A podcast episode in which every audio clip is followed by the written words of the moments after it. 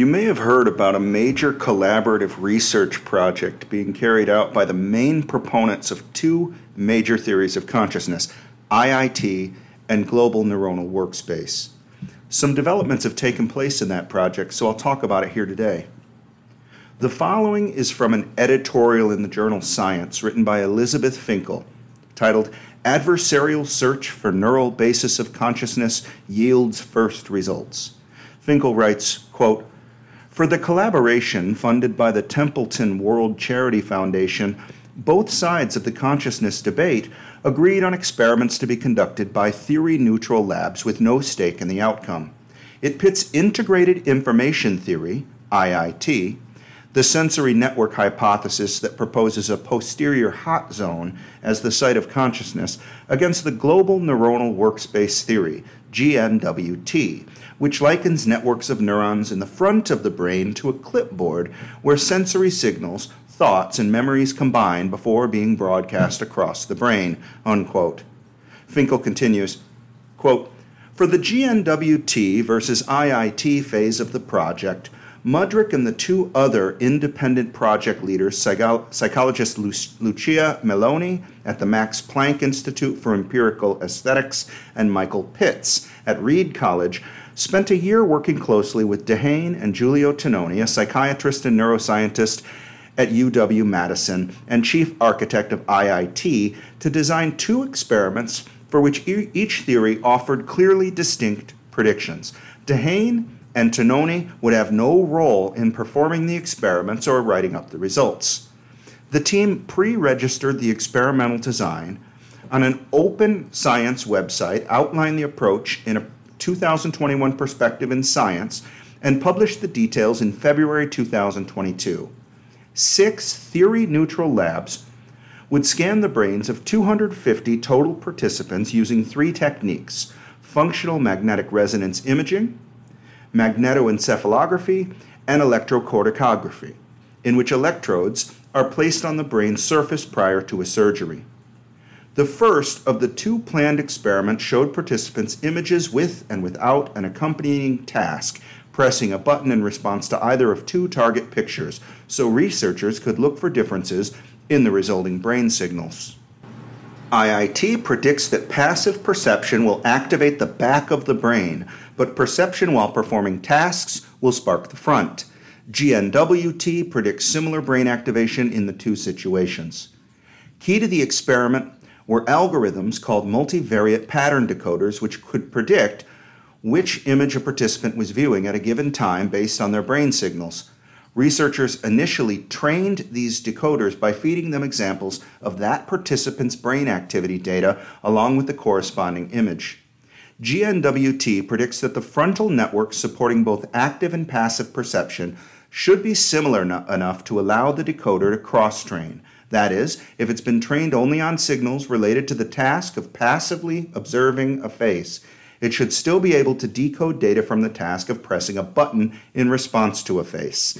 IIT predicts that cross training will only work well with brain signals from the posterior regions, the proposed site of conscious perception. The results, which the team published in a, tw- in a 26 June preprint, were surprisingly mixed. When it came to decoding different categories of objects, the data provided strong support for GNWT, but when it came to decoding the orientation of faces, IIT was the better fit. In another analysis, the tables were turned. During conscious perception, IIT predicts neural communication within posterior areas, whereas GNWT predicts it should be between visual and frontal zones. And in the study, the expected communication patterns were in line with GNWT, Mudrik says. The timing of the recorded signals, meanwhile, offered stronger support for IIT. In the posterior region, activity persisted as long as the image was presented on screen, as IIT predicts. GNWT instead predicts an initial spike of activity, the ignition of the frontal workspace, and another spike when the stimulus disappears. That theory scored a partial win. There was evidence for an initial spike, but not the off spike. Unquote. As the author said, these results were just released as a preprint, the first set of results from the planned experiments. Now I'll go over to the preprint itself and share some of what it says. This was apparently released at Cold Spring Harbor, and the number of authors is extensive, including Stanislas Dehaene, Christoph Koch, Lucia Melloni, David Chalmers, and Giulio Tononi. The title is An Adversarial Collaboration to Critically Evaluate Theories of Consciousness. The authors write, quote, IIT and GNWT explain conscious consciousness differently. IIT proposes that consciousness is the intrinsic ability of a neuronal network to influence itself as determined by the amount of maximally irreducible integrated information, phi, supported by a network. Theoretical and neuroanatomical considerations indicate that a complex of maximum phi likely re- resides primarily in the posterior cerebral cortex in a temporal-parietal occipital hot zone. GNWT instead posits that consciousness arises from global broadcasting and late amplification or ignition of information across interconnected networks of higher order sensory, parietal, and especially prefrontal cortex. Although GNWT holds the workspace to include prefrontal cortex and inferior parietal cortex, in this adversarial collaboration, we focused on the PFC, prefrontal cortex, as GNWT and IIT pose the most incompatible and hence maximally diagnostic predictions about this brain region. We tested three core contrasting predictions of IIT and GNWT for how the brain enables conscious experience. Prediction number one pertains to brain areas in which conscious content should be found. IIT predicts that conscious content is instantiated primarily in posterior brain areas, while GNWT predicts a necessary role for prefrontal cortex. Prediction number two pertains to how conscious percepts are maintained over time.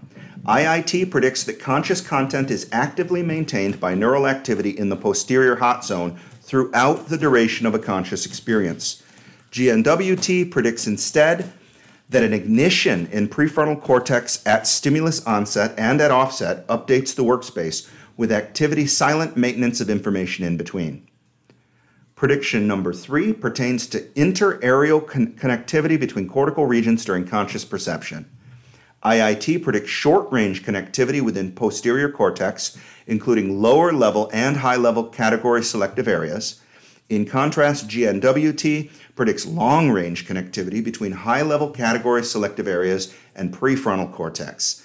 This combination of predictions places a uniquely high bar for either theory to pass, especially considering the highly powered and multimodal studies we conducted. Finally, an additional goal of this experiment was to narrow down the cortical areas potentially participating in consciousness by excluding those reflecting confounding cognitive task related processes. Unquote. Reading these predictions, I immediately wanted to see what my own framework, the temporally integrated causality landscape, TICL, would say. Let's give that a try. Prediction number one is about which brain areas are involved in conscious perception. IIT places it in posterior cortex, but GNWT says that the prefrontal cortex must be involved. I agree with IIT. I think prefrontal cortex could be involved or not, but that direct perception of content does not require it. According to the TICL, subsystems should be composed of a large but limited number of neurons influencing each other at a higher level than the whole system is influencing them or being influenced by them. In other words, a local set of neurons has a higher level of temporally integrated causality than the whole system has. This local activity thus rises out of the background and produces conscious content.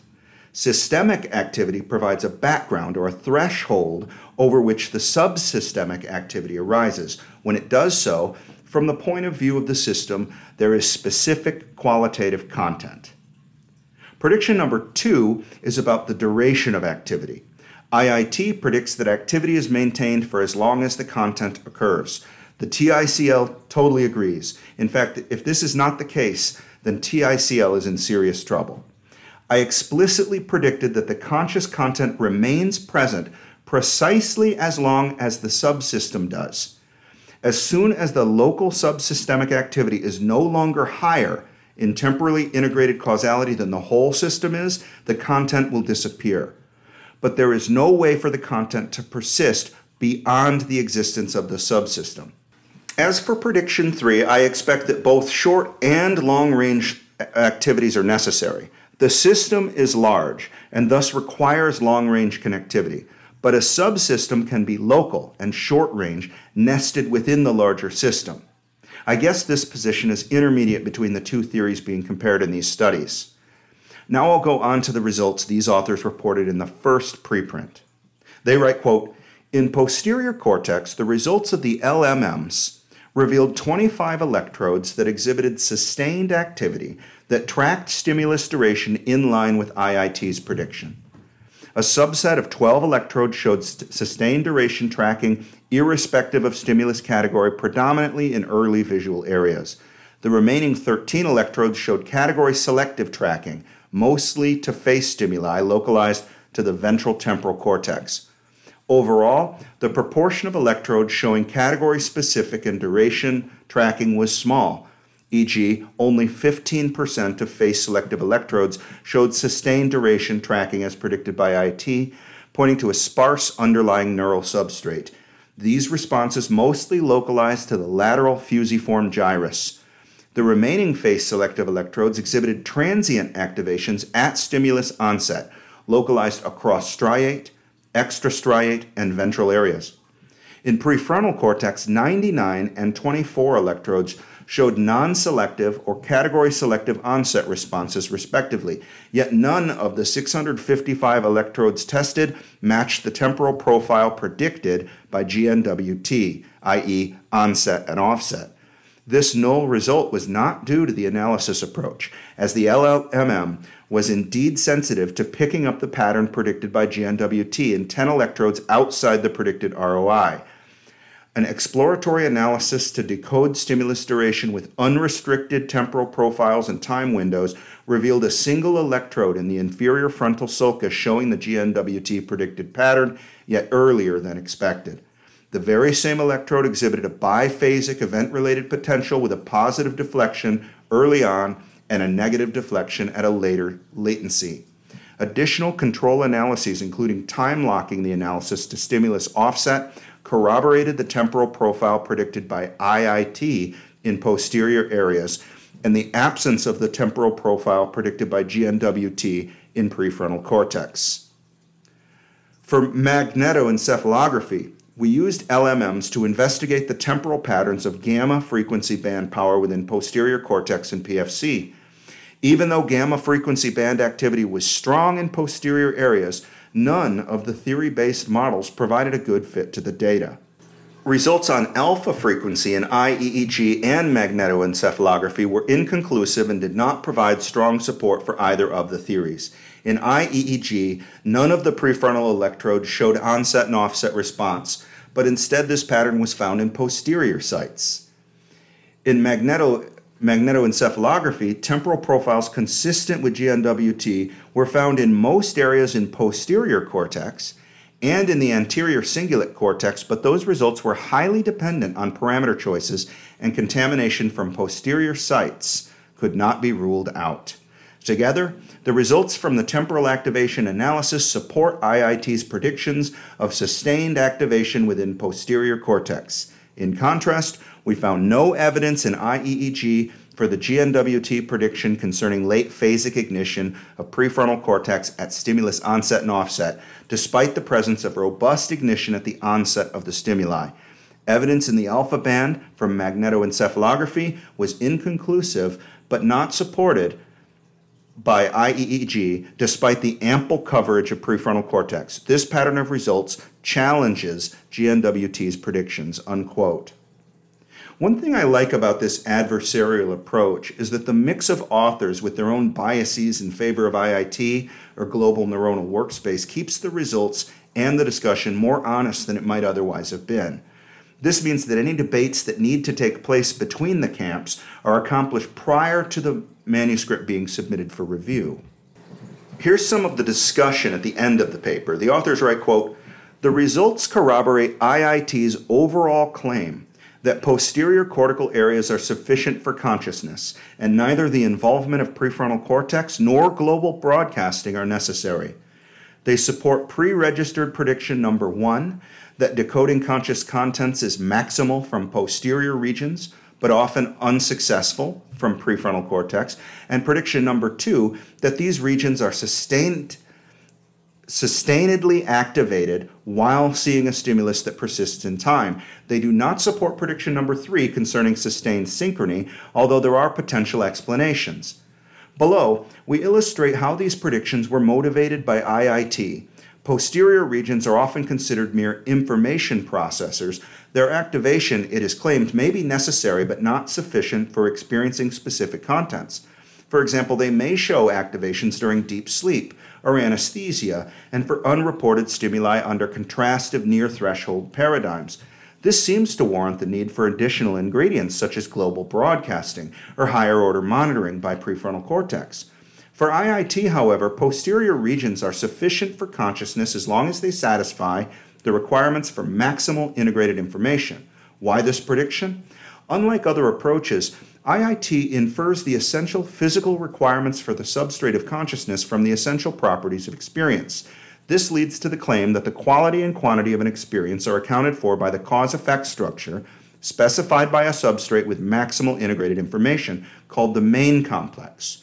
We conjectured that posterior cortical regions should provide an excellent substrate for the main complex owing to their dense local connections arranged topographically into a hierarchical, divergent, convergent 3D lattice, leading to prediction number one. Nevertheless, by IIT, posterior regions can only support consciousness if their physiology ensures high integrated information, which indeed breaks down to bistability when consciousness is lost in deep sleep and anesthesia. Much of prefrontal cortex, in contrast, seems to be organized not as a grid, but as a patchwork of segregated columns, unfavorable for high integrated information. Even so, any prefrontal cortical region organized in a grid like way with dense interconnections with posterior regions may well be part of the main complex. As previously emphasized, we bear no preconceived enmity to the prefrontal cortex. Indeed, searching for the neural correlates of consciousness of specific aspects of experience in, in certain anterior regions is, is an important task ahead. For example, parts of IFG might contribute to, say, an abstract, evaluative, actionable experiential aspect of faces, which could be consistent with some PNCC analysis results. However, IIT predicts that we would still experience faces if PFC were selectively inactivated. For IIT, all quality is structure. All properties of an experience are accounted for by properties of the cause effect structure specified by the main complex. Every conscious content is thus a structure, substructure of integrated information, irreduc- irreducible cause effects and their overlaps. It is neither a message that is encoded and broadcasted globally, nor a distributed activity pattern, nor a neural process. Indeed, IIT's research program aims to account for specific consciousness contents, why space feels extended, time feels flowing, and phenomenal objects feel like binding general concepts with particular features, all exclusively in terms of their corresponding cause effect structures. Unquote. God damn. I never read the 2022 uh, Integrated Information Theory 4.0 paper, which they cite here, in talking about a substructure of integrated information and overlapping irreducible cause effects. I think this was influenced by my own work which came out in 2020.